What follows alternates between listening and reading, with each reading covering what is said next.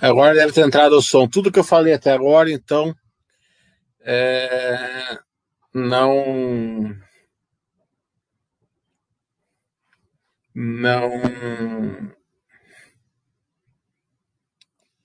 Vocês não escutaram? Vou ter que falar tudo de novo?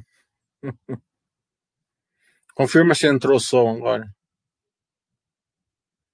Não, então tá bom. Então vou começar tudo de novo. Então, falando aqui que no curso de sábado, a gente vai fazer techs, que é um setor bem interessante, né? Porque é onde está o crescimento agora, né? Então, eu dividi bem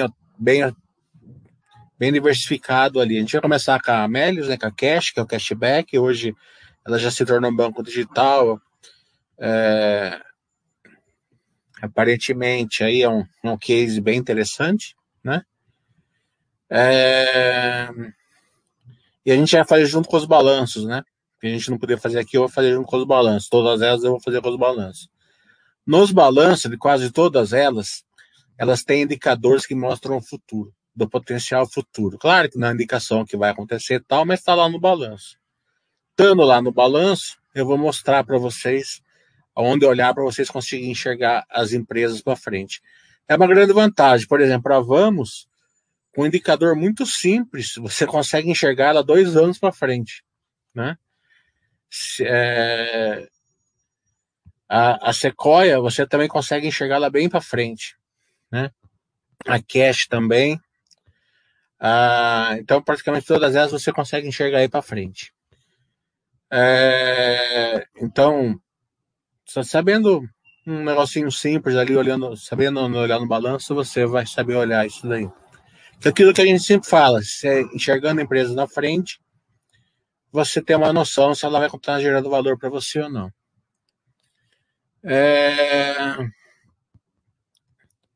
Daí a questão, né, que eu sempre falo aqui é o seguinte: o Buster System, ele é espetacular, né? Mas ele tem aquele freio de mão ali, né, que quem souber usar ele vai se dar muito bem, né? A Vale, por exemplo, ela estava R$10, R$8, se não me engano, 8 a 10, né?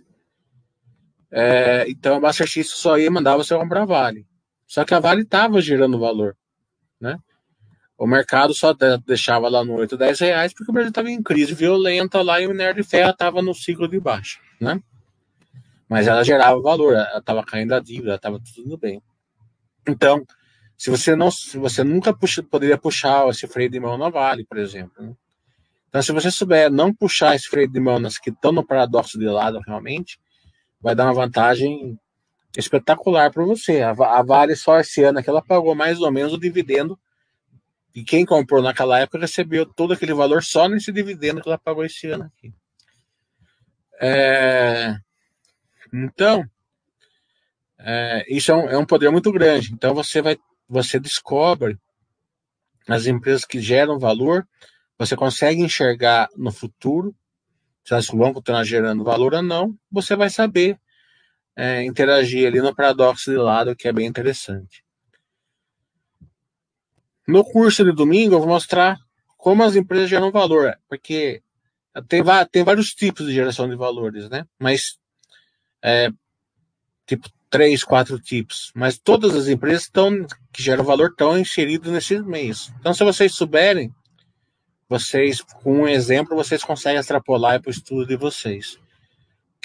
Se vocês colocar na carteira de vocês empresas que geram valor, aliado à filosofia Bastter ali, o Bastter System, e vocês vão ter aí uma rentabilidade muito legal, né? Um retorno, né? Rentabilidade é uma palavra ruim, né? Um retorno muito legal aí durante a sua vida.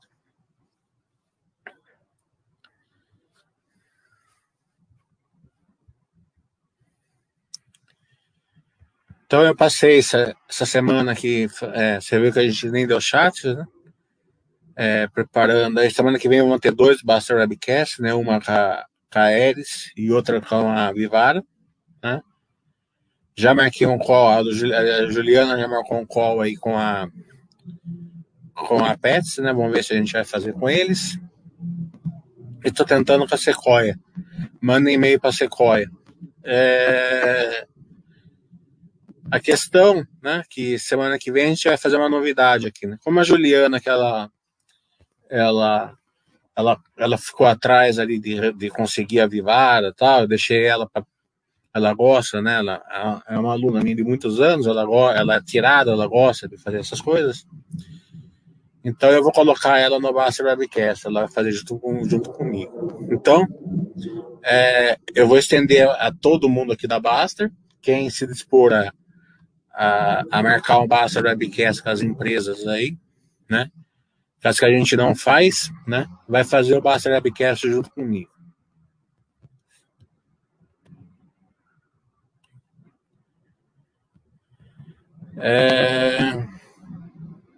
Então, esse curso de sábado a gente vai fazer com a Cash, que é o Cashback, a Neogrid, que é a integração entre ERPs, né? A Cinca, que é do mercado financeiro. Quando existe um modelo muito forte de concorrência no setor, né? A gente sempre lembra da corrida do ouro, né? Que quem ia correr lá no ouro quase não ganha dinheiro, quem vende a picareta sempre ganha dinheiro. Então, assim, que hoje é quem está vendendo a picareta para o mercado financeiro, né? Então, é interessante ver também, claro que não é uma indicação, né? é só uma constatação, né? Como a Sequoia e outras estão fazendo no varejo, por exemplo, todo mundo está brigando no varejo, quem está entregando ali tem um case bem interessante, né? A Vamos ali tem um setor novo, né? Então é bem interessante para as pessoas entenderem. E com o crescimento aí para frente, assim, bem interessante se eles conseguirem entregar tudo que eles querem, né? E o legal é que eles dão o dado lá no balanço que você consegue enxergar esse crescimento facinho.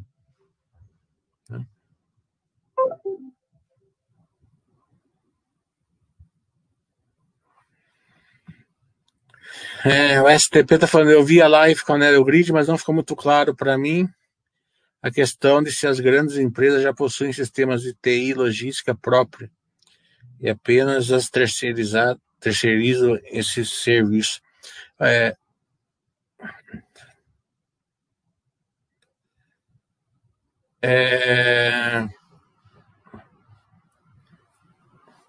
Eles têm, logicamente que eles têm algum sistema próprio, né?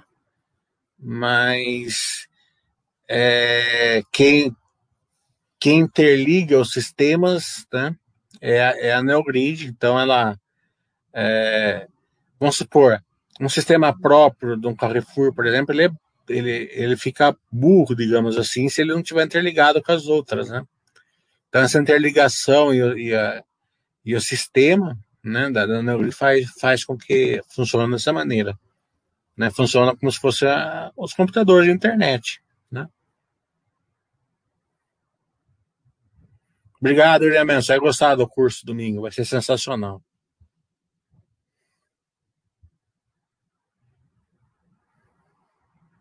O curso pode ser adquirido para quem não é Bastter Blue. Até se você entrar na página da Bastter, lá você consegue comprar o curso e se tornar Bastter Blue com um pouquinho de valor a mais, né? Se você quiser.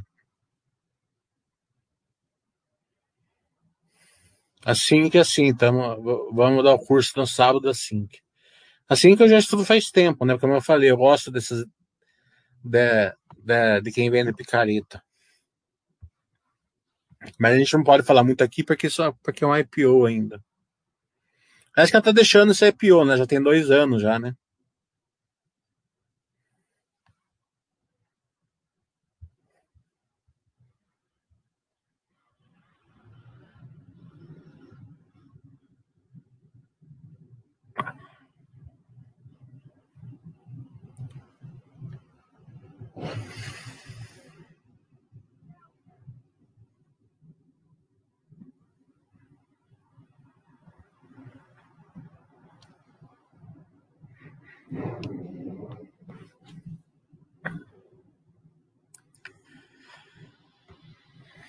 De resto, então, semana que vem a gente vai fazer o Bastter Webcast com a Eris e com a Vivara. Vamos colocar a Juliana fazendo comigo o Bastter Webcast.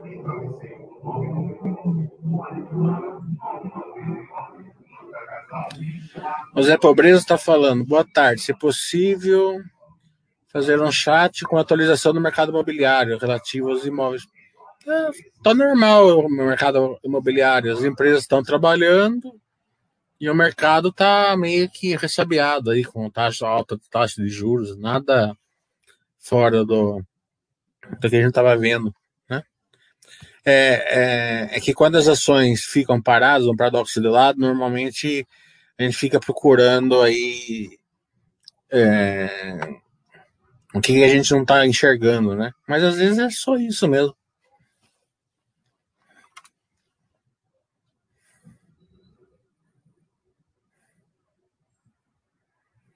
O Guilherme está falando, domingo poderemos tirar algumas dúvidas sobre alguns IPOs, se tiver tempo. No domingo eu sempre dou, no último curso que a gente fez, eu dei lá uma caixa de bombons, né? A gente falou de todos os IPOs lá. Se der tempo, a gente vai falar, assim.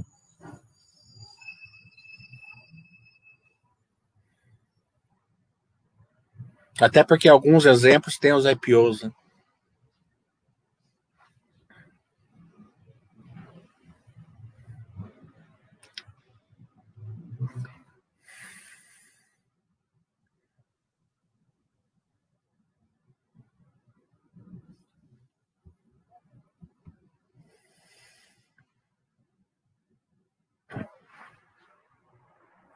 Ah, foi em 2013, então, Cinca já não é nem mais IPO.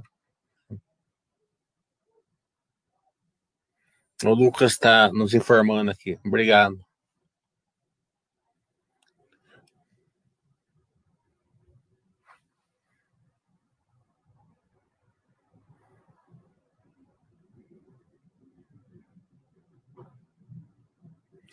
O Zé Pobreza está falando...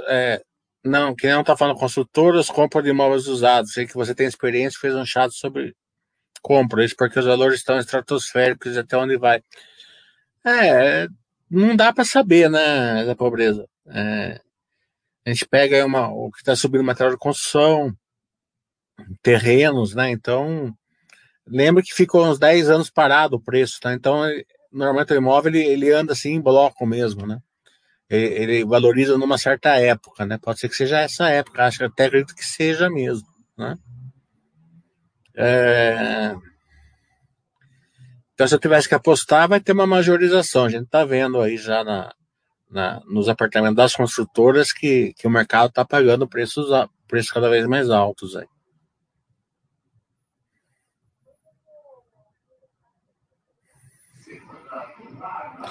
O Bauchito está falando, Guararapes sofrendo muito com a pandemia, queda no operacional, consumo de caixa e alavancagem. Eu não acompanho a Guararapes em si, né? Mas a queda no operacional é normal, tinha muita loja fechada, né? Quase todas aconteceram. Mas a questão é que, normalmente, as lojas Renner, principalmente, ela ganhou share, né? Então, pode ser que esteja ganhando share. Quando acontece um problema sério no setor, normalmente as melhores ganham share, né? Depois, quando volta mais forte. Não sei se é o caso da Guararapes, porque eu não acompanho ela. Mas é o caso da Renner.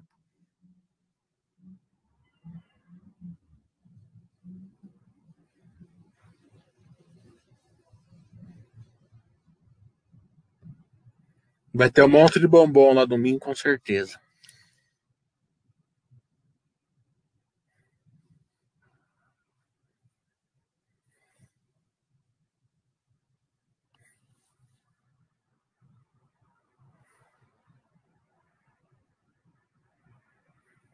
O MF54 falando, Itaúso está no paradoxo de lado? Depende. O Itaúso é quase Itaú, né? Praticamente, né? É, se a gente olhar os fundamentos do Itaú, claramente ele está no paradoxo de lado, mas ele está um paradoxo de lado porque o mercado acha que a concorrência vai começar a afetar as margens, né? Dos bancos, né? Então, se o mercado tiver certo, não está no paradoxo de lado, ele está sendo afetado porque vai diminuir as margens, mas é, isso a gente vai saber só depois, vai ter que acompanhar, né? Você pode ver que os grandes bancos, eles estão com essa pecha do mercado aí, né? É, porque, veja bem, cada vez mais tem empresas fazendo serviços, né, num custo menor, até sem custo nenhum, né? Então, isso daí deve interferir, já está acontecendo até um pouco, né? Mas eu não sei o quanto tempo, o nível disso daí. Por isso que eu estou falando.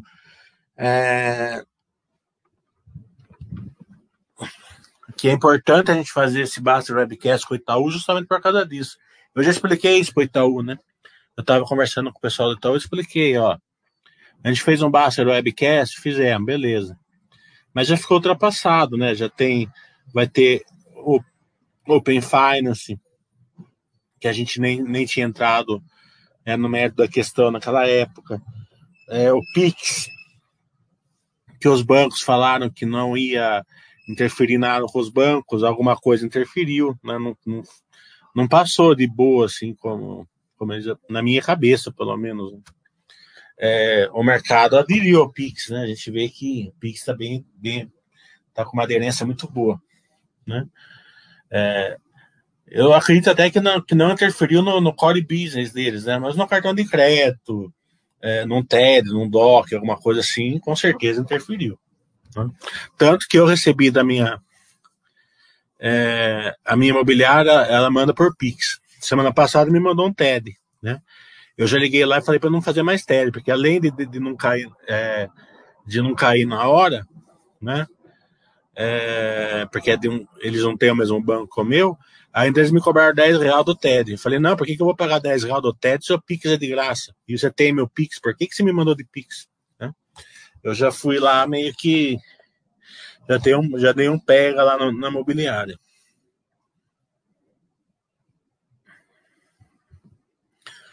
O Dar de Treta falando, com a evolução digital e a aceleração da mesma pela pandemia, no Brasil você vê algum setor que pode crescer expressivamente e alguns piorando rumo a acabar no prazo de 10 a 15 anos? Crescimento não quer dizer geração de valor, né? A gente tem vários exemplos aí, né? O Peter Lynch fala do mercado, do setor de carpetes, né? A gente vê setor de aviação civil muitas vezes, né? A gente tem que enxergar assim qual setor que vai gerar valor para o acionista, né? Essa é uma questão muito grande. Por exemplo, a gente pode pegar o varejo, né? Se o varejo começar a entrar em brigas, eles vão crescer, né? Mas será que eles vão gerar valor para o acionista, né? Se na parte do varejo que tiver muita concorrência, né? Agora, quem estiver fazendo a caixa para entregar os produtos do varejo, quem estiver fazendo a entrega para o varejo, será que não vai surfar melhor nessa onda? Então são todas essas questões que a gente tem que responder, né? A gente tem que fazer uma análise mais qualidade, né? Muita mais qualidade, com pensamento mais frio e tal. Uma coisa que eu aprendi nesses últimos anos é o seguinte: a gente não analisa mais a empresa verticalmente, né? Eu errei muito analisando a empresa verticalmente. Você analisa uma empresa verticalmente, você fala, nossa, essa empresa aqui, beleza, ela está melhorando, ela tem um certo lucro, ela tem um certo isso, ela tem um certo aquilo, tá? Mas se ela não estiver junto desse fundamento, se ela não tiver um potencial de crescimento no futuro, gerando valor para o acionista, ela não se torna um bom investimento. Né? Então, se você conseguir enxergar essa diferença, eu vou dar um exemplo prático aqui. Eu estudei uma empresa de educação, certo? Os números estavam legal, mas o setor de educação não estava legal para o futuro, tá entendendo? Pelo menos na que eu entrei, né? Então, foi uma entrada ruim que eu fiz, porque eu poderia ter entrado numa empresa que tinha um futuro melhor, né? Tinha bons números e um futuro melhor, né? E eu entrei justamente para diversificar mais um setor, né? Devia ter ficado na outra empresa que eu escolhi, de um setor que eu já tinha, né? Então isso acontece demais hoje, né? Principalmente porque não tá enxergando essa mudança que teve aí, né? Com a tecnologia, com a mudança de hábitos das pessoas, né? Então não basta só se você olhar os resultados, você tem que olhar como a empresa vai estar, né? Se esperar um pouco como a empresa vai estar para frente. E por incrível que pareça, eles estão mostrando isso nos balanços. Né? É incrível como eles estão mostrando nos balanços, porque as pessoas não sabem enxergar o que eles estão mostrando.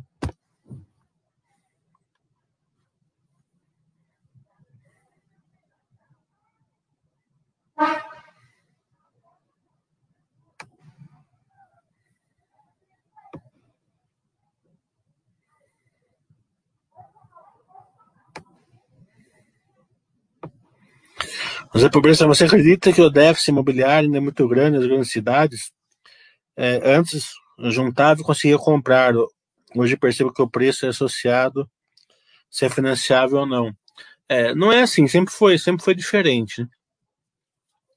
Existem duas maneiras de você fazer uma compra de imóveis, né? Você compra o imóvel ou você compra a prestação, né? Sempre foi assim, né? Então, quem tem um poder aquisitivo maior, ele vai lá comprar um imóvel. Né? Ele escolhe o lugar, escolhe o prédio, escolhe se é perto da escola, se é perto no metrô, se é perto disso, se é perto, se ele quer mais perto de um parente para ajudar a tomar conta da criança, né? Então, assim você compra um imóvel. E a maioria das pessoas compra uma prestação, ele vai lá na Caixa ou num plantão de vendas e compra alguma coisa que cabe no bolso dele, né? Depois ele se adapta ao imóvel que ele comprou, né? Daí ele vai procurar a escola perto de onde ele comprou, daí ele vai ver se tem metrô, se tem ônibus, daí ele vai ver o que ele vai fazer, né? Então são duas maneiras diferentes de comprar um imóvel, né? Sempre ocorreram, né? Todo país igual ao Brasil que tem um crescimento populacional, então sempre vai ter mercado para os imóveis novos, né? É só você olhar o crescimento populacional.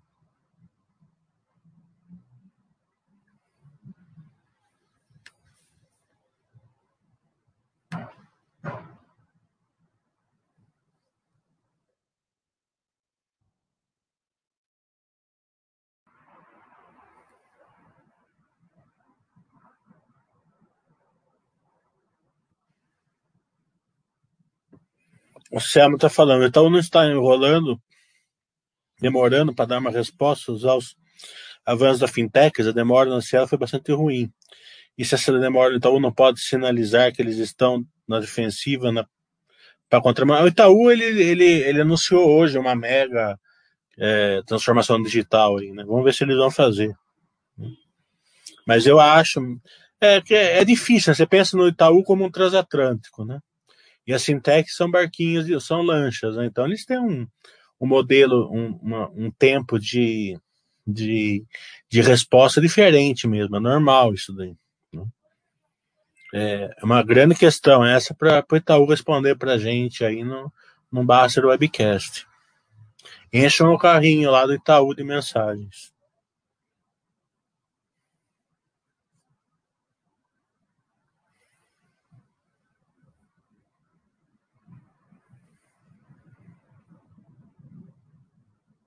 É, vai fazer o curso sábado, então, por semana não vai ter curso. Senão, se tiver, eu tô ferrado. Eu marquei coisa para amanhã. O Dumba está falando, por que você acha que o setor de educação não tem futuro? E que o futuro é esse, 10, 20 anos?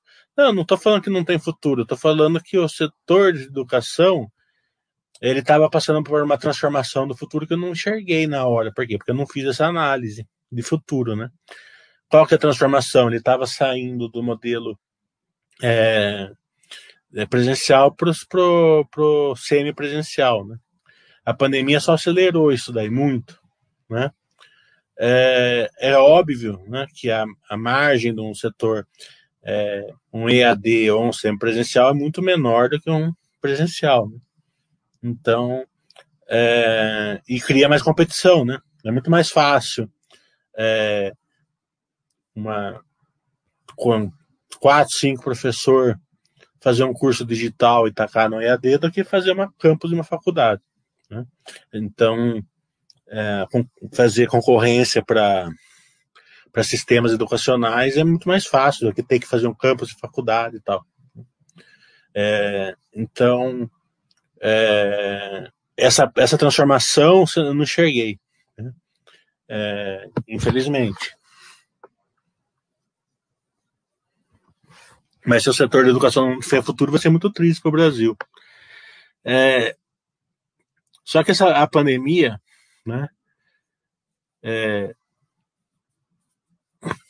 Claro que a gente está vendo aí uma perda muito grande financeiramente nas classes mais baixas, principalmente, né? De vidas, lógico, né? Mas está vindo, vai ter uma sequela muito grande na educação no Brasil, né? Porque o ensino ficou parado aí 2 anos, né? Já praticamente, né? É claro que quem tem dinheiro sofreu muito menos, né? Muitos nem sofreram, porque tem a casa com vários computadores, impressoras, né? Bons monitores, né? Lugares adequados, né? Escolas mais preparadas, né? Agora, eu vejo, né, alguns amigos meus aqui, os filhos estudam dentro com um celularzinho, a internet cai, né? Ficou complicado para as classes mais baixas aí, para os filhos das classes mais baixas, esses 2 anos aí, né? Isso vai dar algum reflexo aí, infelizmente, aí na educação.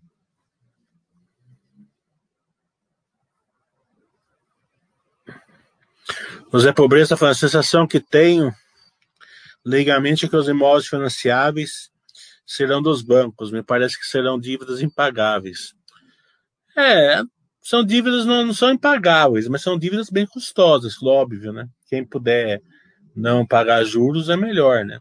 Agora, com a taxa de juros que o Brasil está hoje, né? Quem comprou imóveis há 2, 3 anos atrás se deu bem, né? Porque pegou toda essa alta aí, mas não pegou toda na prestação, né? Porque conforme ele foi pagando, foi diminuindo o LTM dele, né? Então,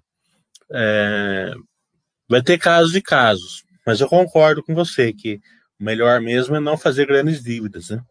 Ter um plano, né? Você pode fazer uma dívida no apartamento, na planta, numa boa, certo? Porque o apartamento da planta, ele é corrigido pelo INCC, né? Agora, a hora que o apartamento ficar pronto, você ir para o banco é complicado, né?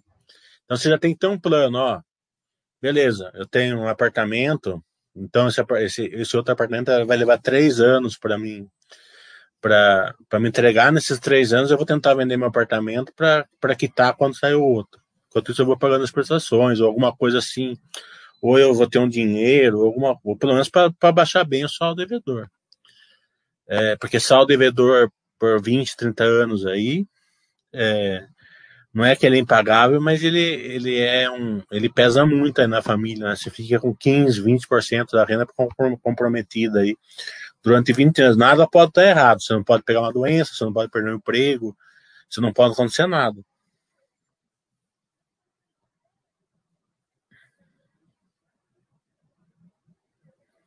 O Chico está falando, até que ponto a inflação impacta os setores ou ela é superada facilmente?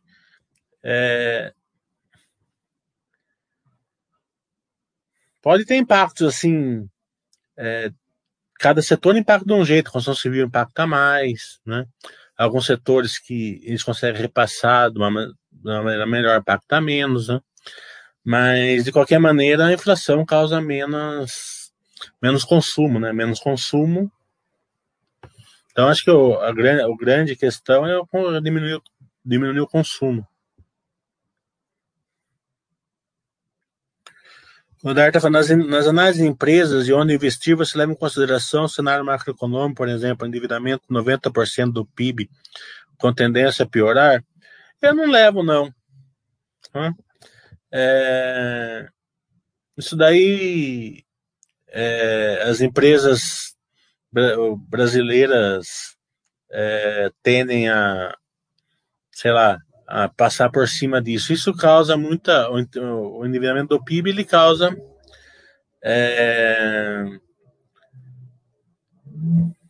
um aumento da desigualdade social, na minha opinião. Né? Mas...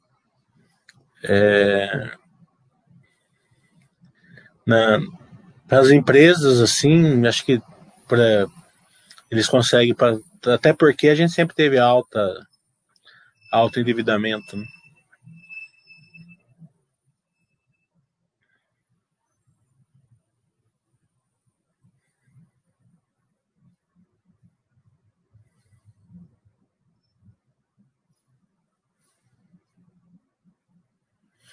Vamos, a gente vai falar só no curso, a gente não pode falar aqui. Né? A Vamos, o indicador dela não é nem esse, é um outro que tem que olhar.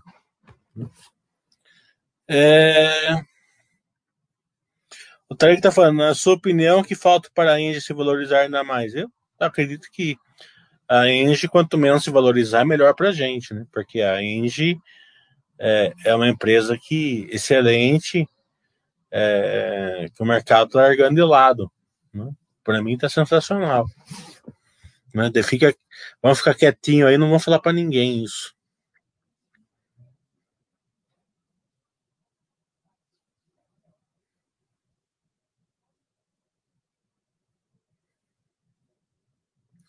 O Kleber está falando, agradeço imensamente por entender através de você e da Bastter que o tal lucro no bolso é uma mentira. Quem fica procurando lucro no bolso, né? Ele não deixa fluir o investimento, né? O investimento tem que fluir. A questão é você sempre ficar posicionado nas empresas que estão gerando valor para você, né? Quando está gerando valor para você, você deixa fluir. Carrefour eu não acompanho ela em si, né? Acompanho mais o Pão de Açúcar. Então, assim, a sincrosia dela, não posso te falar qual que é, mas o setor está muito bom hoje em dia. Né? Então, como setor, eu gosto muito, mas a empresa em si eu não estou acompanhando.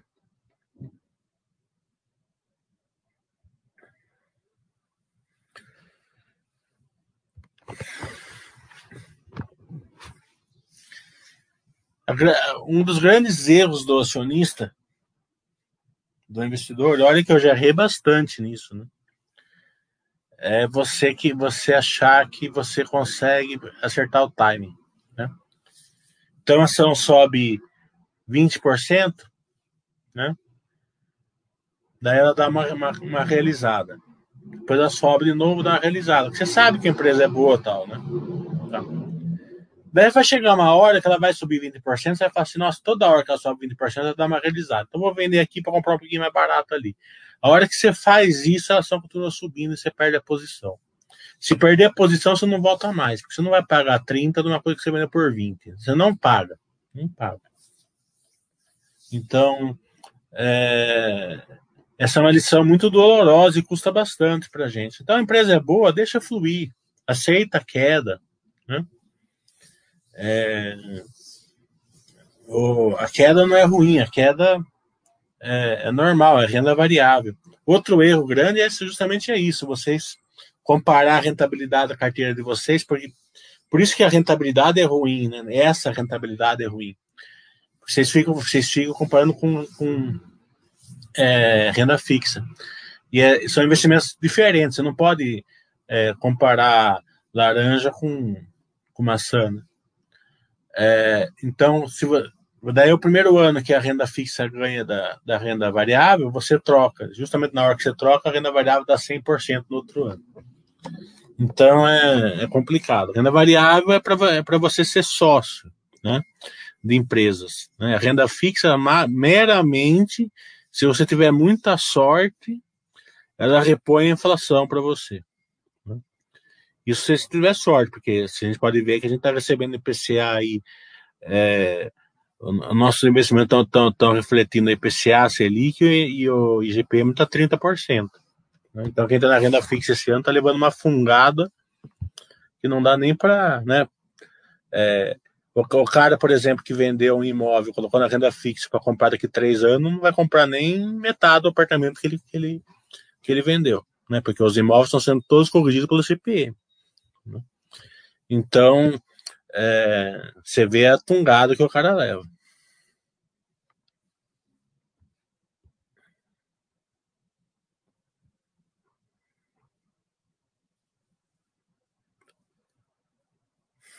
Tariq está falando, na minha opinião, a Fleury é uma potência que não tem concorrência no Brasil, deve explodir nos próximos anos. Não sou tão assim deslumbrado que nem você, não, certo? Acredito que tem concorrência, sim, e tal, mas é sensacional. A Fleury é sensacional e ela é uma das empresas que usou a tecnologia para crescer, né? Fazer um hub, né? E o mercado não enxergou esse hub que ela fez, por enquanto. Por isso que eu falo, né? Se você souber as empresas que geram valor, como elas geram valor, você nunca vai usar o freio de mão nelas.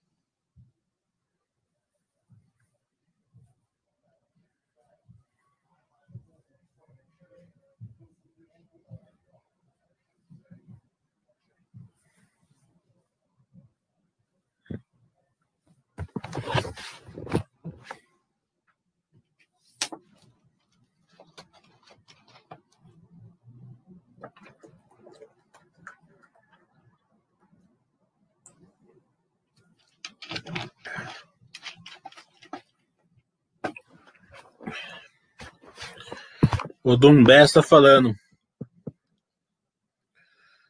Acho que o mercado olha energias para o Brasil da mesma forma que para a Engie. Na minha opinião, as duas são bem parecidas mesmo.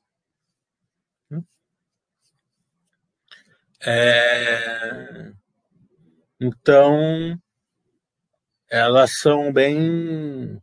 Elas meio que andam meio juntas mesmo. Duas muito boas. Até elas são meio complementares até, né? O Alright está falando, poderia comentar sobre o varejo e Arezzo? Arezzo é uma empresa que ela consegue ser replicável sem precisar usar a caixa, né? Até o curso que eu vou dar sábado, eu uso a Arezzo, se comparando com a Grandene, para mostrar a diferença das duas. As duas geram valor, né? Quando elas estão gerando valor, óbvio, né? A Grandene ficou um tempo aí gerando valor, mas gerando valor linear, que eu chamo, né? Sem crescimento. Mas fica muito claro para vocês entenderem a diferença, né? Entre uma empresa de volume e outra que é replicável. O varejo, eu acredito que sempre foi meio largado ao léu aí, né? Mas agora, com a internet, né, com a mudança de vida, ele se tornou mais relevante, né? Mas vai ter varejos que vão ser a corrida do ouro, né? Tem outros que não, né? Então, você vai ter que saber fazer essa diferença. O legal, né, que vai dar uma vantagem muito grande para os acionistas, e eu vou procurar mostrar isso no curso de sábado e no curso de domingo, e eu bati bastante essa tecla lá com o cara da Neogrid, lá, se você ver na Neogrid, eu bati na tecla com ele, que hoje, né, as empresas não estão comprando somente a parte tangível do negócio, eles estão comprando muito mais a parte intangível do negócio, né?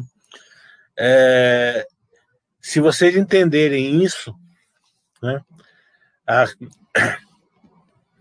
a Cash, por exemplo, ela comprou o Banco Acesso, né? E se transformou em banco digital, né? O que levou eles a comprar o Banco Acesso? Eles poderiam ter comprado um monte para se tornar o Banco Acesso, porque o presidente do Banco Acesso era o mesmo cara, né? Um dos caras, né, que fizeram aquela revolução na moderninha, né? Então eles estão comprando as pessoas, né? Acho que eu tô com ele na mão aqui, vou dar até só uma previnha de sábado.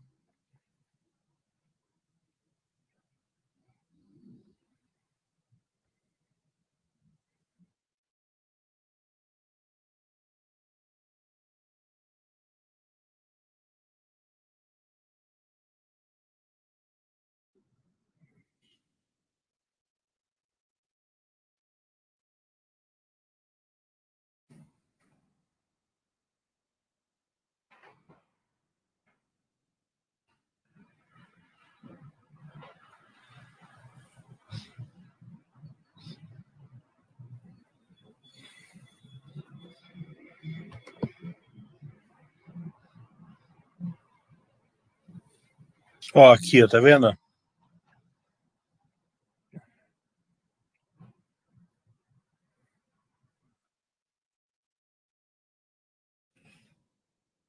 Constituição da unidade Cinca Digital, né? Os fundadores da Simpre e da FEB Web, né, que são essas duas que eles compraram aqui, ó, se tornaram acionistas da companhia e passaram a integrar o corpo de executivos das subsidiárias, liderando os respectivos negócios, que constituem uma nova unidade denominada Cinca Digital. Então, eles compraram essas duas coisas aqui, pelo negócio, mas principalmente pelas pessoas. Com essas pessoas, eles conseguiram fazer o Cinca Digital. Então, esse investimento no intangível hoje é fundamental se você enxergar, né? Eu tenho uma amiga minha que ela trabalhava numa empresa que fazia loteamento, tá? Uma startup que fazia loteamentos, né? Então eles montaram uma equipe lá, irmão. Uma dessas empresas que estava tentando fazer IPO fez um ano, eles foram lá e compraram essa empresa, tá? Compraram essa empresa e levaram toda a equipe para essa empresa para fazer a parte tecnológica para o IPO. E encerraram o negócio de loteamento. Veja só, eles compraram uma empresa de loteamento, mas não quiseram, só quiseram as pessoas. Entendeu? Então, isso daí cada vez mais a gente vai ver isso. O intangível hoje é fundamental.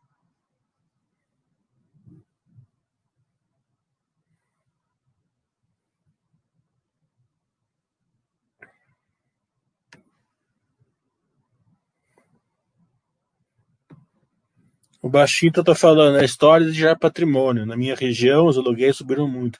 Quem vendeu imóvel aplicando a renda fixa não consegue nem pagar o aluguel mais, justamente. Aquela história lá, vou vender o apartamento porque o aluguel tá barato e com o dinheiro da renda fixa eu pago o aluguel. Justamente é isso mesmo. Então, no papel, toda essa teoria dá certo. Eu vou vender a casa porque com o aluguel... Tem amigo meu que era assim, né?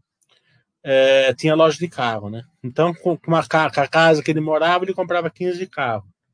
Cada carro ele ganhava R$1.000 por mês. Então ele falava assim: vou ganhar R$15.000 por mês. Eu alugo uma casa espetacular. Só que, na verdade, no comércio, né? Você já viu, perde dinheiro num carro, compra um carro mal, e ainda assim, no final, ficava sem nada.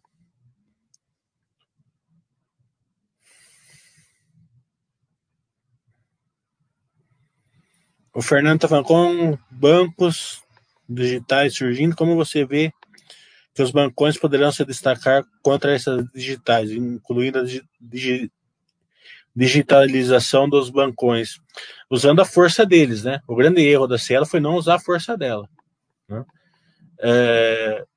A Cielo não usou a força dela quando deveria, né? Então os bancões têm que usar a força deles, né? A musculatura deles, né? Se deixar passar muito tempo, pode ter problema para frente. José Pobreza, não vejo muita parte intangível da Ambev. Acho uma verdadeira revolução que eles fizeram com o Zé Delivery no Brasil. O intangível é fundamental hoje em dia. A Ambev é um exemplo lá de 30 anos atrás, quando eles fizeram o partnership, que hoje é normal, mas naquela época não existia, né? Então, os fundadores foram sendo diluídos, né? Eles foram tendo uma parte menor do bolo, mas o bolo foi crescendo bastante, né?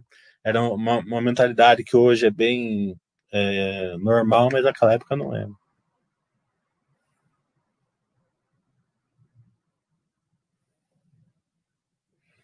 O Daniel está falando, quando se conversa com os vendedores de imóveis, não se vê esse aquecimento todo no mercado imobiliário. Pelo menos na Grande São Paulo. Eu não sei como estava fora da planta. Na planta estava indo bem, né? O que não é... Os imóveis de segunda mão, eu não sei como que está realmente.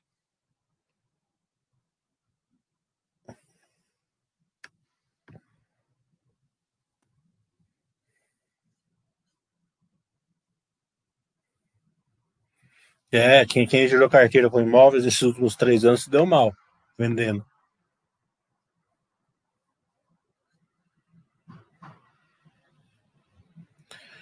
O Anselmo está falando, pode dizer que a geração de valor é captado 90% no intangível? Ou ainda pesa bastante a análise de fundamentos? 90% é você conseguir enxergar a empresa na frente, né? Como se ela vai continuar gerando valor para você, né? Depois sim, intangível, tal, né? É importante. Os fundamentos em si, não vejo grande vantagem mais, né? Nessa época de computador, informação pelo quanto é lado, né? Meio que matou a vantagem. O fundamento é só para você saber se a empresa é boa ou não, mas ela não vai te dar uma vantagem de olhar os fundamentos, né?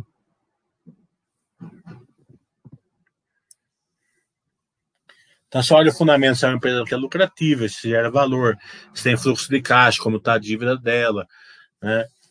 Qual é a margem, se ela está ganhando produtividade, se ela está ganhando escalabilidade. Então, você usa o fundamento para isso. Mas aquelas fórmulas lá de rentabilidade pode esquecer. Porque quando elas funcionar, é porque está todo mundo em crise, daí você não vai precisar de fórmula nenhuma para saber que o mercado está subavaliado.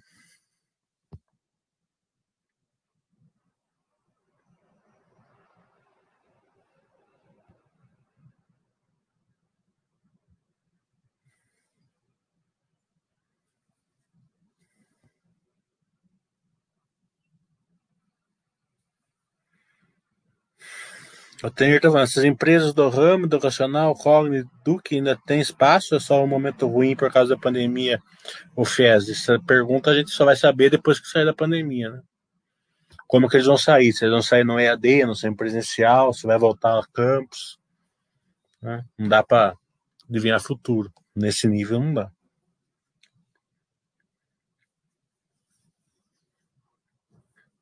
Eu acredito que para campus mesmo, só aquela modelo tradicional vai ser os cursos premium, né? Na minha cabeça, aquele curso que não dá para ser diferente, é medicina, odontologia, uma coisa assim. Os cursos, os outros tipos de curso vão mais para o semipresencial, né? E quem não pode pagar, né, ou não tem tempo, vai para o EAD. Acredito que vai ser muito parecido com isso, mas... Beleza, Anselmo, tamo lá. Tamo junto.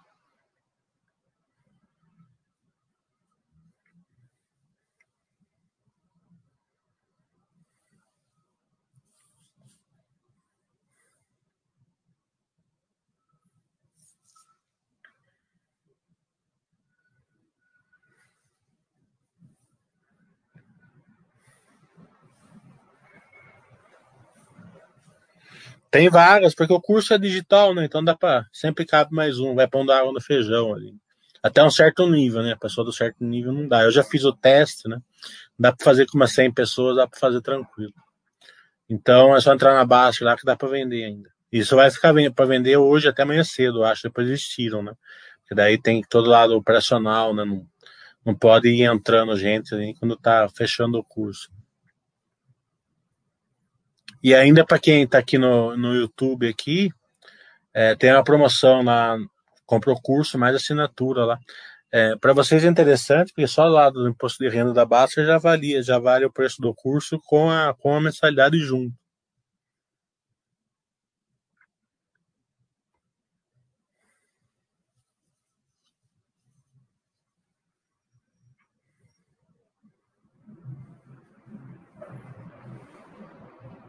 Temos vagas. Pode entrar lá.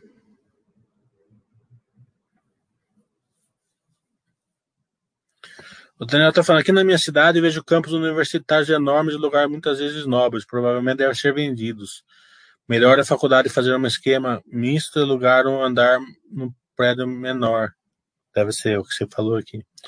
Então, a gente possivelmente, eu acredito que os cursos que não for premium tendem a ser assim mesmo. O Baixito estava na opinião dele, educação infantil é muito difícil no digital, mas por o resto ainda é um caminho sem volta. Se eu tivesse que apostar, apostaria que você está muito certo, né? Não só juvenil, não só infantil, como até o colegial, né? As pessoas precisam, as crianças precisam ter o contato, né, social. É negócio de, às vezes, na minha época era muito normal, hoje já não é mais, mas faz muita, para mim é importante até, né,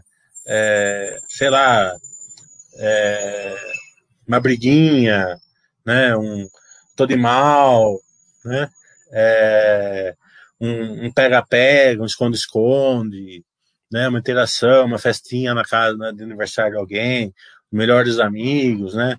Primeira namoradinha. Isso daí é importante para o crescimento da pessoa, da criança. Então, ele perde muito se ficar dentro de casa. Então, eu compactuo com a mesma opinião sua. O Cláudio está falando, a sua opinião, desde que sejam empresas que gerem valor, quanto mais melhor, ou fica nas 30%? Quanto mais, melhor, né? Mesmo porque quanto mais você tem, mais você vai achar paradoxo do lado, né? E você vai conhecer que está no paradoxo do lado, né? E o Bastter vai mandar você comprar justamente essas, né? Na minha carteira hoje metade está no paradoxo do lado. Tá ótimo. Sanepar está numa tempestade perfeita, crise hídrica, Covid, é possível intervenção estatal. Eu não acompanho a Sanepar. Tinha lá um governador lá do Paraná, esqueci o nome dele, eu não gosto de falar de nome, tá aí por causa de, né? Ele deu uma interferida legal no Sanepar lá, quando eu comecei a investir, né?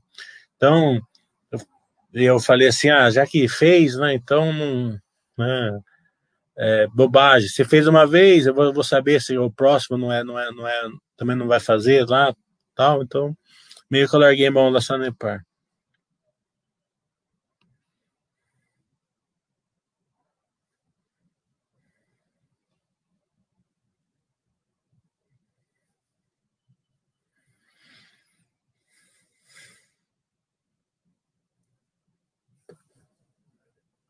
Então, eu não estou acompanhando essa Sanepar na vida. Malemar, eu acompanhei a Sabesp um tempinho, mas depois eu vi assim que a Sabesp é uma empresa com uma necessidade de capital tão grande e sem crescimento, né? Porque o crescimento da Sabesp é populacional, né? Então, você está interferindo. Se você entra num setor regulamentado e só tem o crescimento populacional, você vai ficar dependendo de muitas... Vamos supor, você vai ter que dar muita sorte, que a revisão vai ter que ser boa, né? Que vai... Então, é um setor que eu não me interesso por causa disso, né? São empresas que são rentáveis, né? Mas nunca me interessei por esse setor. professor Paulo está falando, o que seria esse paradoxo? Paradoxo é uma coisa que eu chamo o seguinte, né? Quando a empresa ela é boa, ela dá resultado bom, e o mercado, por uma razão ou outra, não coloca isso nas cotações ou até derruba a cotação dela, né? Isso daí causa um problema muito sério para o acionista, porque ele não gosta, né? É justamente a melhor hora para ele seria essa, mas ele não gosta, né? Daí ele fica procurando assim, o que eu não estou enxergando, né? Por que o mercado está batendo nessa ação se o resultado está bom, né?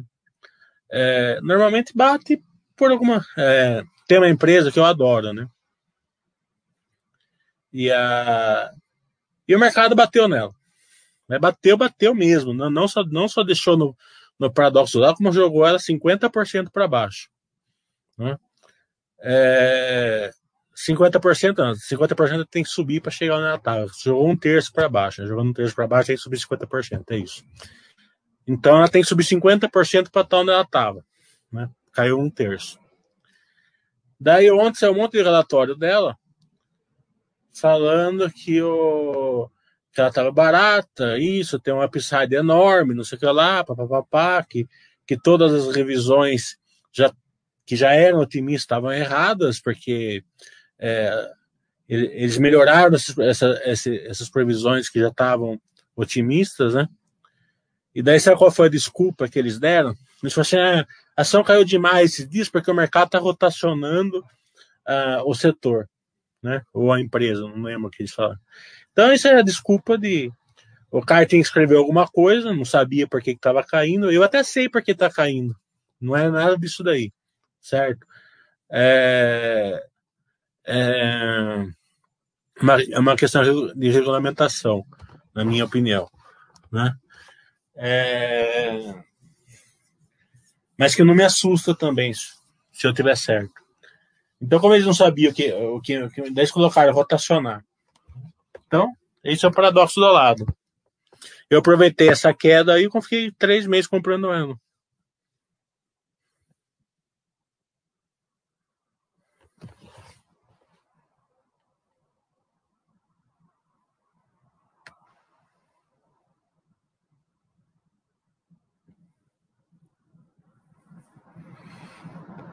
Eu acho o seguro Pets da Porto Seguro sensacional. Vamos ver os resultados, né?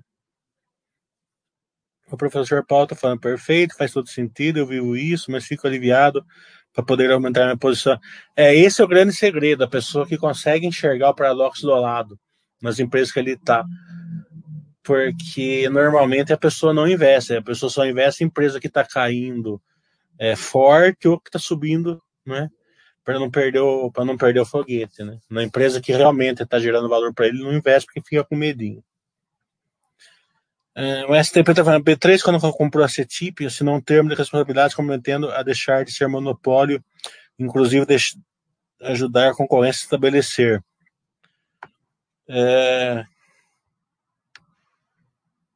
Como você avalia esse risco? Eu acredito que mais cedo ou mais tarde vai ter uma concorrência para a B3, né? Isso é meio... né? Mas a concorrência assim não é ruim, né? Se tiver lá 20 milhões de pessoas no Brasil e tiver mais uma bolsa, tá ótimo, né? Lembro que nos Estados Unidos tem sei lá quantas bolsas, né? Então, não me incomoda não. Tem que ser acompanhado, né? Mas não me incomoda. A Quebra Weber eu acompanhei só quando ela estava 15 centavos. Quando ela estava 15 centavos eu comprei um monte dela, mas um monte mesmo, assim, pro tamanho da minha carteira na época. Daí quando chegou a 22 centavos eu vendi tudo porque eu estava ganhando 40%, sei lá quanto. Vendi nos 22 centavos e de raiva de lá para cá eu nunca mais olhei ela.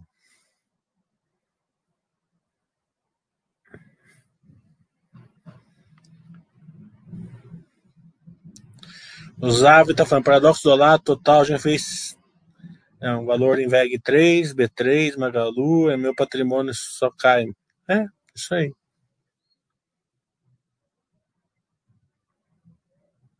Às vezes para, eu não estou no celular hoje, Ribeiro, às vezes passa.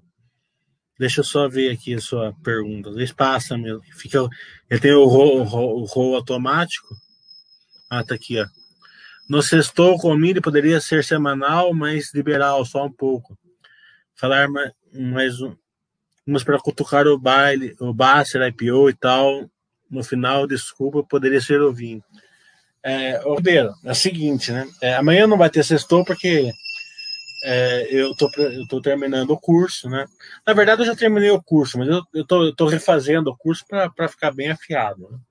Os dois cursos do final de semana. Mas eu não gosto de desafiar o Bastter aqui, porque depois sou eu que levo as voadoras, né? Então...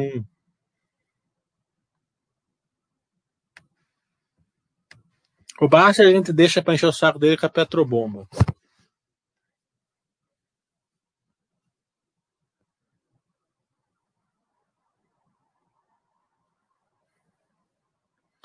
Osato, bem que você fala que a gente compra com gosto amargo, justamente. E chega uma hora que você não... que enche o saco, né? Você fala, porra, tô comprando faz 4 meses, assim, eu não saio do lugar. Tá entendendo? Já tô preocupado, porque eu tô estourando meu limite aqui, tá entendendo? Porque eu queria ter, sei lá, 10 mil ações, eu tô com 15, tá entendendo? Vou até onde, né? Chega uma hora que você meio que se rende, né? Fala assim, vou parar nessas 15 mesmo e vou comprar outra, né? Quando você deveria continuar comprando ela, né?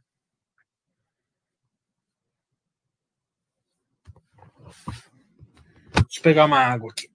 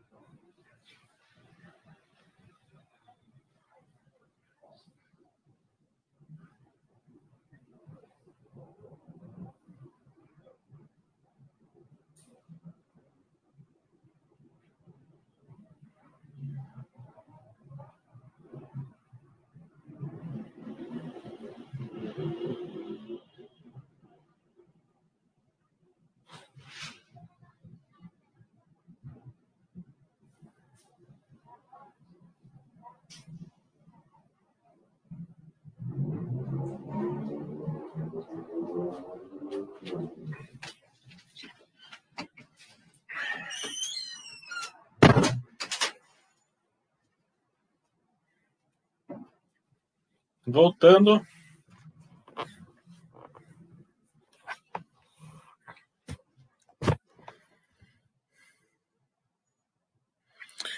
Osato, anotou que o mercado bate nos melhores desse janeiro? Tá, não digo que não tá batendo nas melhores, né? Mas tá batendo em algumas que estão claramente no paradoxo do lado.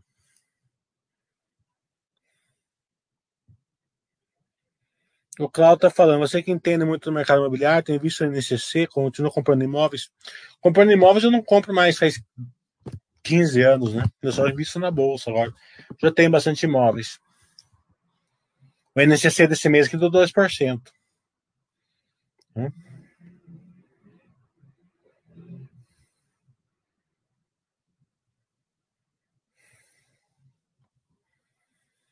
Não, tem bastante empresa boas aí que infelizmente o mercado está enxergando que é boa.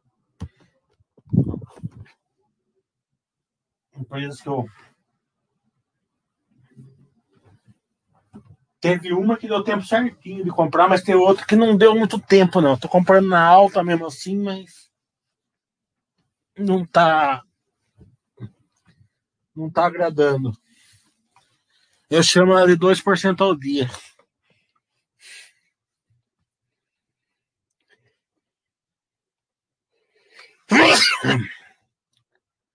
O Cláudio está falando. Uma dúvida que tenho. Lá no Bastter System, a ideia é portar a empresa mais para trás. Mas se a empresa sobe muito, dificilmente o Bastter vai mandar comprar. Mas não estou penalizando uma empresa boa assim. Justamente, era um grave erro que o Bastter System tinha. Já não tem mais, porque eu conversei com o Bastter um ano atrás, mais ou menos.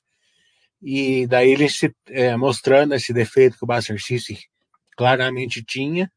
E ele colocou lá uma ferramenta para você roubar. Então, você estipula uma quantidade, um tempo, tipo 6 meses. Se o Bastter System não mandar comprar, você aperta lá a ferramenta roubar e rouba o Bastter System e reporta naquela que está subindo.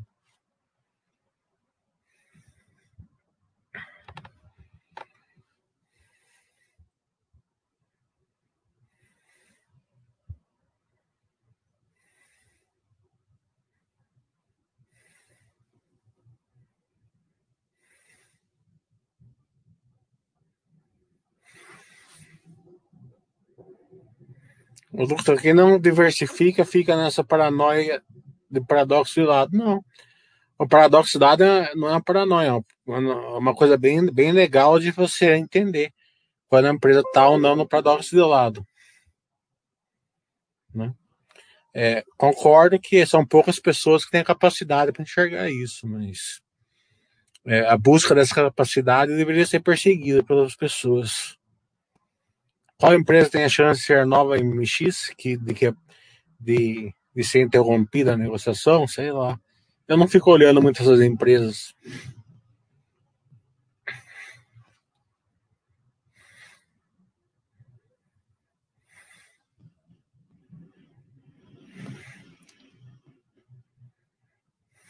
A Vamos eu só posso falar no sábado e no domingo dela. O Cláudio está falando, se quiser fazer uma viagem ou gastar com algo que você quer, venderia ações para isso? Se eu só tivesse dinheiro de ações para isso, eu venderia sim. Mas tem que viver, né? Não adianta você viver pobre e morrer rico. Não adianta nada. Mas se você investe, né, em patrimônio, normalmente você nunca vai precisar. O patrimônio vai te dar renda para você fazer as coisas que você quer.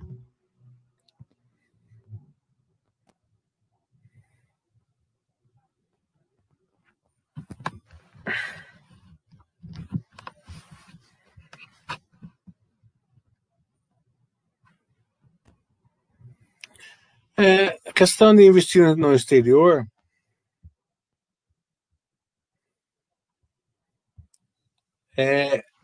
Eu não gosto de entrar porque é departamento do Oi aqui, né? Então, não gosto muito de entrar no departamento dos outros consultores, né?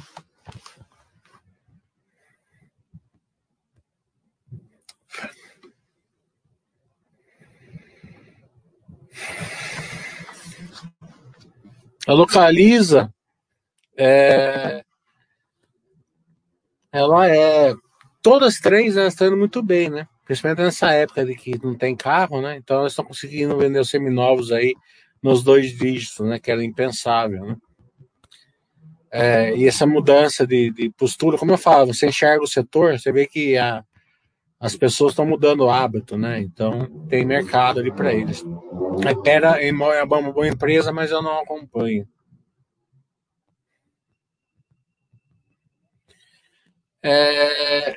A Engie já teve um primeiro trimestre mais fraco, até acho que é por isso que o mercado está batendo nela, por causa, justamente por causa da falta de chuvas, né? Mas ela tem bastante energia aí renovável, né? Eólica, tal, que ela consegue sofrer menos que as outras, mas é um fator sim que o mercado está olhando, sim. E ela está realmente... Se você olhar o balanço dela, você vê que ela teve uma menor venda, né? Uma menor energia faturada, né? Justamente por causa disso. Banco Inter é outro que, se você olhar os fundamentos, não tem. né? Assim, bons, pelo menos, né? Mas o mercado está olhando outras coisas, né? Está olhando justamente a disrupção, né? Então vai ser meio que uma quebra de braço do mercado aí entre esse outras coisas que o mercado está olhando de um lado e os fundamentos do banco de outro. Em algum momento aí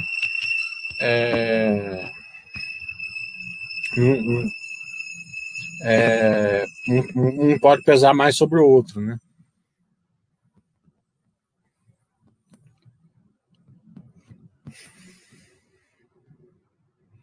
Mas o quanto vai ser, quando vai ser, se vai ser, não dá para saber.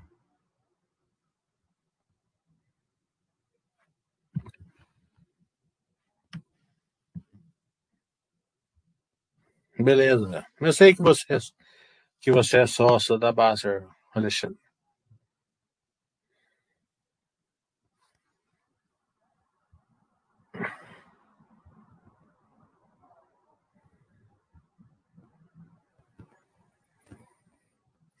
Positivo 3 eu não acompanhei. Não vi essa virada aí, né? Não sei os motivos. Eu vi que tá na modinha aí, mas isso é normal, sempre tem uma que tá na modinha, né?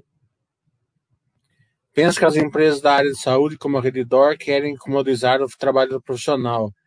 Você tem acompanhado esse fenômeno? Eu não sou um profissional do setor, né? Então, para mim, é muito difícil enxergar isso daí, né? Então, eu não tenho uma opinião específica sobre isso.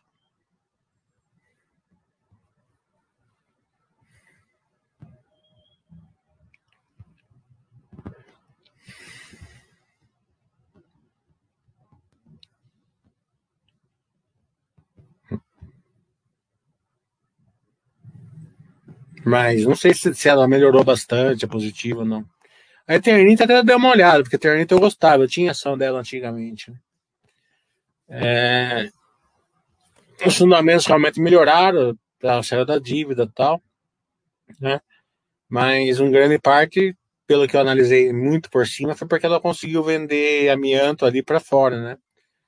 Ela não consegue, ela conseguiu, começou a conseguir exportá-la. Acho que ela deve ter ganhado alguma questão na justiça, né? Então, é sempre um ponto a ser observado, né? Se realmente foi isso, né, que eu olhei muito por cima. O Pulso está falando, a Energia do Brasil soltou plano de crescimento voltado mais para a distribuição. Quais são os maiores desafios que tornam o setor de distribuição menos atrativo? Porque é mais regulamentado, né? Ele é mais regulamentado. E tem muito pouco ganho, né? Operacional, né? Setor de distribuição, basicamente, né?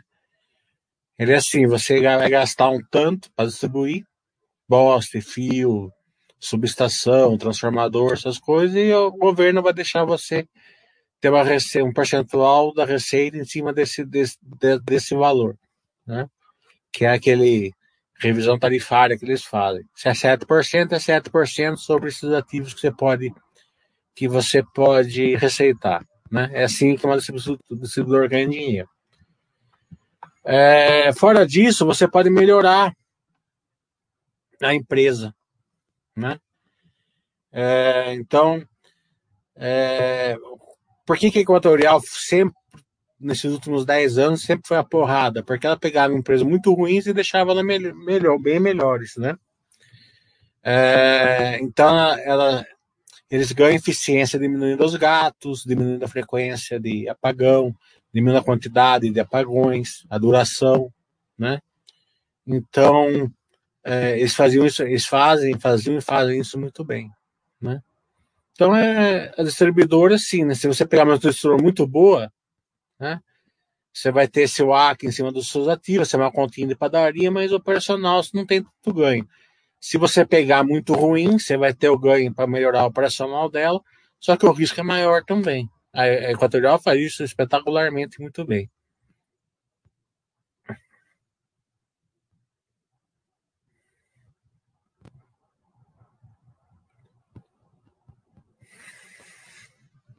Mas que eu posso te falar que a governança da energia do Brasil é muito boa, né? Se eles acharem que deve ser mais voltado para isso, eles devem ter o seu motivo deles. É uma boa pergunta para a RI. Eu acho que o grande filé mignon ali é a transmissora, só que o último leilão eu acompanhei e meio que tá todo mundo já voltada para esse filé mignon, né? Então a rentabilidade ficou menor. O Fernando está falando, você vê bancos sendo extremamente afetados com o real digital, como comentam. Acredito que os bancos, né, têm que ser vigiados aí no futuro, aí, né?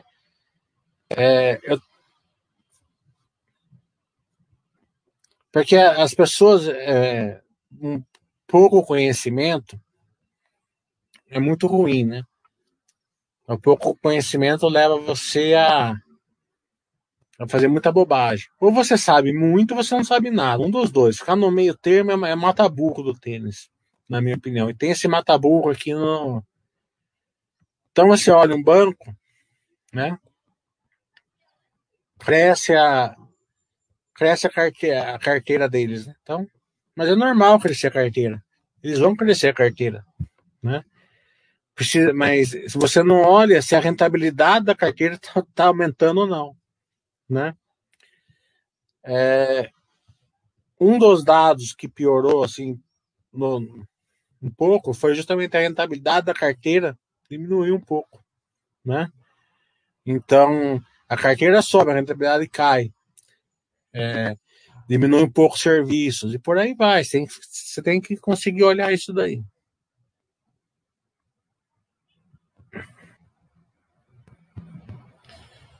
Então, ou você se dispõe mesmo a estudar e entender, ou você não entende nada, diversifica tudo, aqueles 2% lá, e acredito que funciona muito bem dos dois jeitos, né? Mas você não pode ficar no matabu. O Cláudio está falando, a questão do trigo e dólar atrapalha aí me diz. Seria um exemplo do paradoxo de lado. A M. Dias, ela... O paradoxo de lado é quando a empresa não está sofrendo nada, ou muito pouco, e a cotação está sofrendo. Tá? A M. Dias está sofrendo mais do que o paradoxo de lado. Só que ela tá ciclando, né? Ela tá num ciclo de baixa, né, que é normal no negócio dela, né? Eu, por exemplo, eu nunca puxaria o freio de mão na M. Dias, até porque ela tá num ciclo de baixa, né? Mas ela continua sendo ali do setor, continua gerando valor para o acionista, continua tem um caixa fenomenal que ela pode usar para fazer aquisições, né? Então tem empresa que tem empresa cíclica, ciclam mesmo, é normal.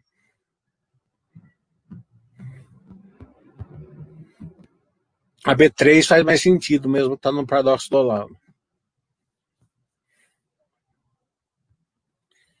A Lupar, Taesa são ótimas empresas, transmissoras, não tem muito o que ver.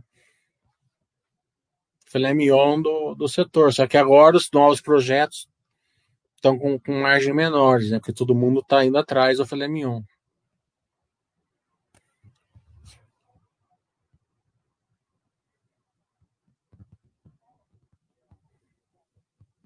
A Camil é uma empresa que eu acredito que é muito boa, empresa que ela tem aí, já tem vários anos, alguns anos IPOs. Eu sempre falo que pela resiliência da Camil, ela pode ser tratada com IPO um pouco menos, ela pode deixar de ser IPO menos tempo, né? Então, é uma empresa que ganha pelo spread, né? Porque ela não planta arroz, né?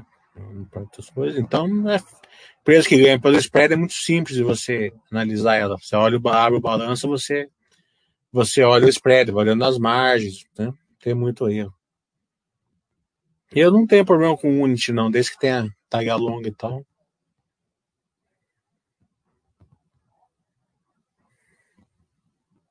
Santos Brasil não acompanha.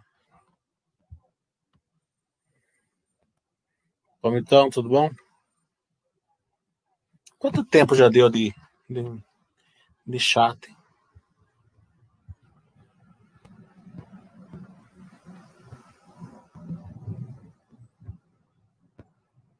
Hora e meia já.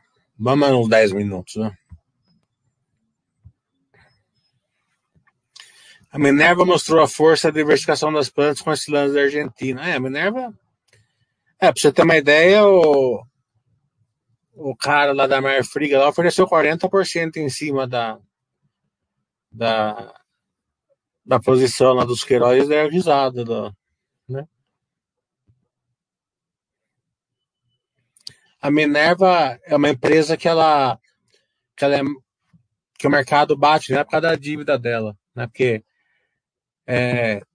não é tão alta hoje, mas o mercado... A Minerva gosta de CAPEX, né? E eu adoro empresas que gostam de CAPEX, então eu fico muito tranquilo com isso, né? Você pode ver que eles falaram que não investir mais, né? Nesses trimestres não tinha mais onde investir, ficar lá. Esse trimestre já jogaram 100 e poucos milhões na Shopper já, né?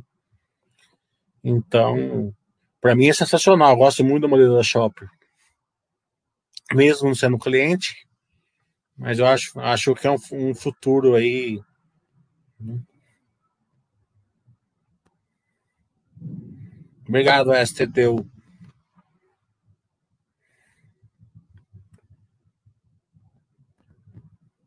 Assim, pai.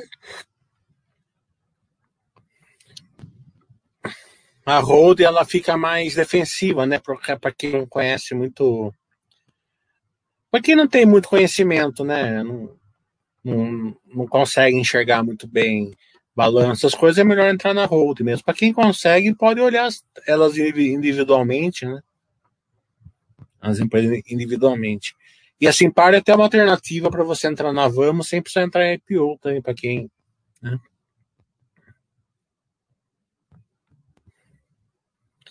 O Rodrigo está falando, para quem está iniciando, ainda não terminou de comprar todas as ações que pretende, deve fazer um aporte em cada uma das ações. Rodrigo, Eu vou te abreviar aí um sofrimento que você vai ter a vida inteira, tá? Quem investe em ações, ele vive dentro do harém, certo? Então você nunca vai ficar satisfeito, certo? E você nunca vai poder usufruir todo o harém. Então vai ser sempre assim, você sempre vai ter menos dinheiro do que você pode, do que ideias de onde investir. Então fique tranquilo, tem lá R$1.000, investe os R$1.000.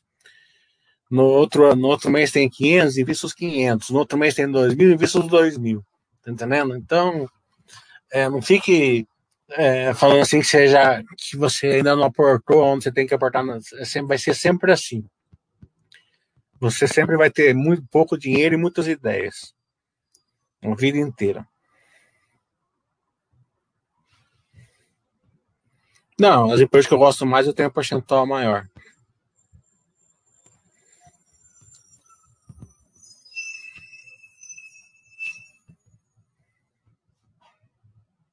Eu acho que uma boa relação com a RI é muito importante para o pequeno investidor, com certeza.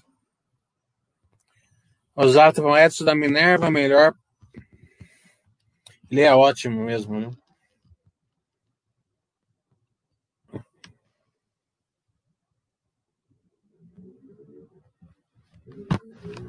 O Palmitão tá falando que, inclusive, faço compras na Shopper há anos e melhorou muito depois da Minerva. Agora eles estão testando produtos Minerva no varejo.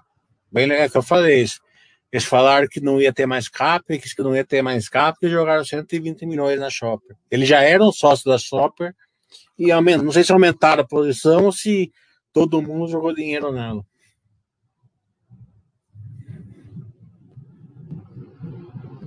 Para mim, eu acho ótimo. Eu gosto de empresa que tem CAPEX.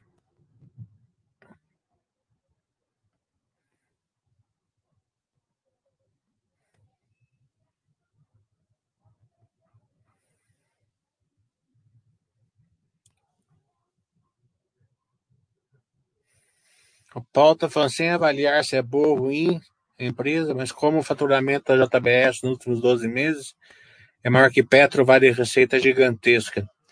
E a Marfrig está melhor ainda, porque eles estão fortes nos Estados Unidos. Os Estados Unidos está com gado baixo, né? Assim, o gado está num custo baixo e o preço da carne lá em cima, né?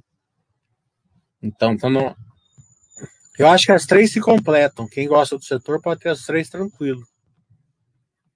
E até legal assim, né? Você pega uma que está já num ciclo mais de baixa, né? Bastante semana você comprar ela. Depois vai mudando, né? Daqui a pouco a carne nos Estados Unidos fica cara, no Brasil fica barato, vai indo assim. Ah, isso acontece toda hora. Não tem.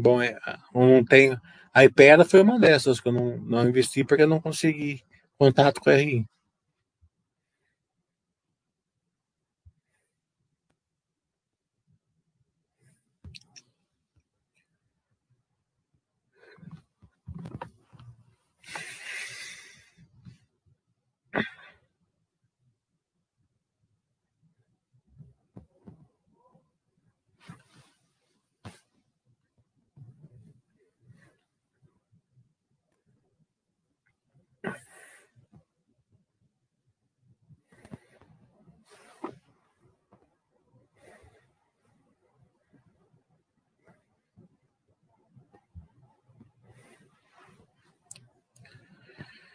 Mais alguma pergunta? Tá friozinho aqui. Tá duro sair da cama hoje. Ainda bem que eu tô estudando. Local Web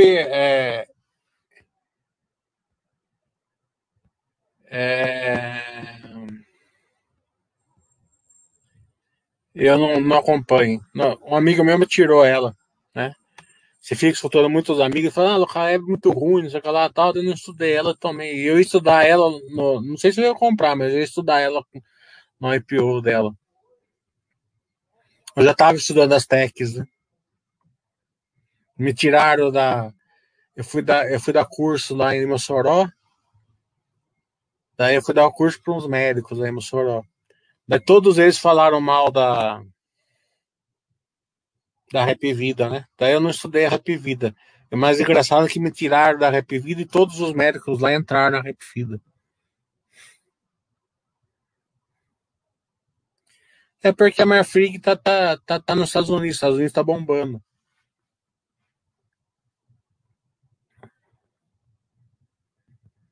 E é justamente esse caixa que a Marfrig tá comprando. Ó. Comprou uma parte na BR Foods, fez uma oferta pela Minerva. PTG vai comprar a Removido por 2 bi. Eu não sei o que é essa Removido aqui, não entendi.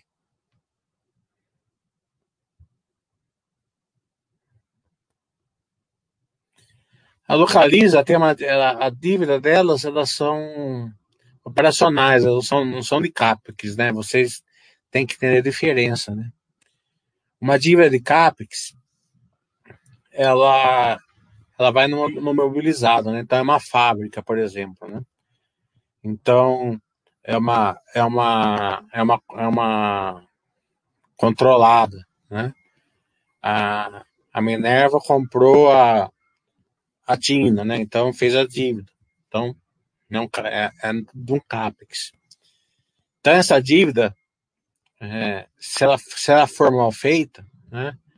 Ela começa a pesar ali no... Ou por alguma coisa começar a pesar, você não consegue vender uma, né? Ou se você vender, é um processo muito longo, tal. Quando é operacional, né? É a dívida baseada em carros, né? Então, se o setor diminuir e ela vai começar a lucrar menos, ela vende a quantidade de carro e abate a dívida, né? Então, se vocês não entenderem a diferença disso, vocês sempre vão ser um investidor que vocês vão ficar olhando o número só, né? A dívida é 2 vezes. Para vocês não quer dizer nada. Se a dívida for 2, 1, 3, vocês não sabem avaliar essa dívida. Se ela está pesando ou não na empresa. Se ela está gerando valor ou não para a empresa.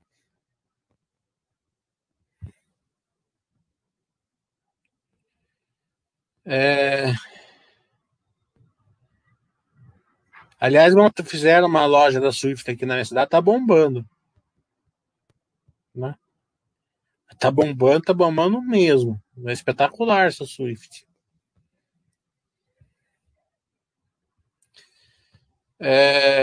A Minerva teria condição de montar, mas ela não quer, né? Porque o gado que é vendível, né, numa plataforma igual a Swift, é 13% do gado, né? Então vai fazer o que com o resto, né? Então pode ser até que ela faça, ela venda o resto do boi aí para, né? Mas por enquanto não tá no plano. Tá no plano deles fazerem isso daí lá na China. Isso tá no plano deles fazerem. Colocar blend na carne. FII também, tem outros consultores aqui na Bastter, eu não entro em áreas de outros consultores. É chato.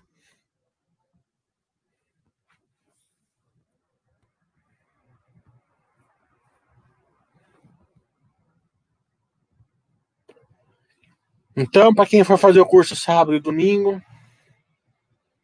vai ficar bom os dois. Vocês vão gostar dos dois. Posso te prometer isso. Tá? Então, tudo de bom. Até semana que vem. Vai ter 2 Bastter Webcast semana que vem. Dia 1º com a Eris e dia 3 com a Vivara, às 6 horas da tarde.